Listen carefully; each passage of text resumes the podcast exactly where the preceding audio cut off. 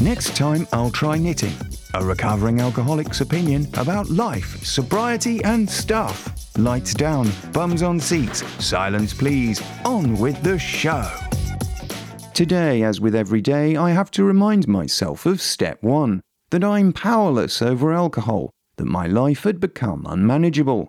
For at least two decades, I endured all the consequences that the universe could conjure for me, as long as I could have another drink or twelve. I actively sought consequences fueled by alcohol, self-pity, and a remorseless appetite for self-sabotage and self-destruction.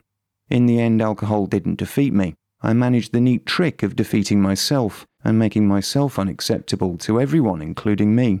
It was at that point that I realized that alcohol was a sideshow, an enabler to allow me to behave as badly as I liked.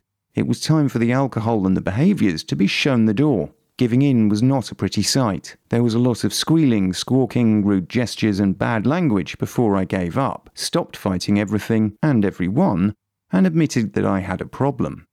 Of course I did and do have a problem with alcohol, but alcohol isn't the only thing I have a problem with.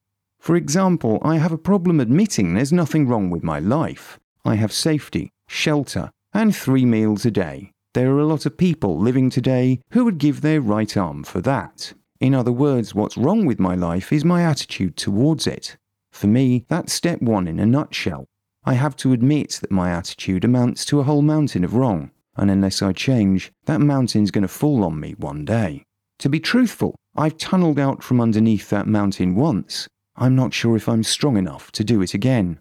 So step one is my gateway to the daily reprieve from my condition and a call to action to do something positive and productive, starting with my attitude towards life.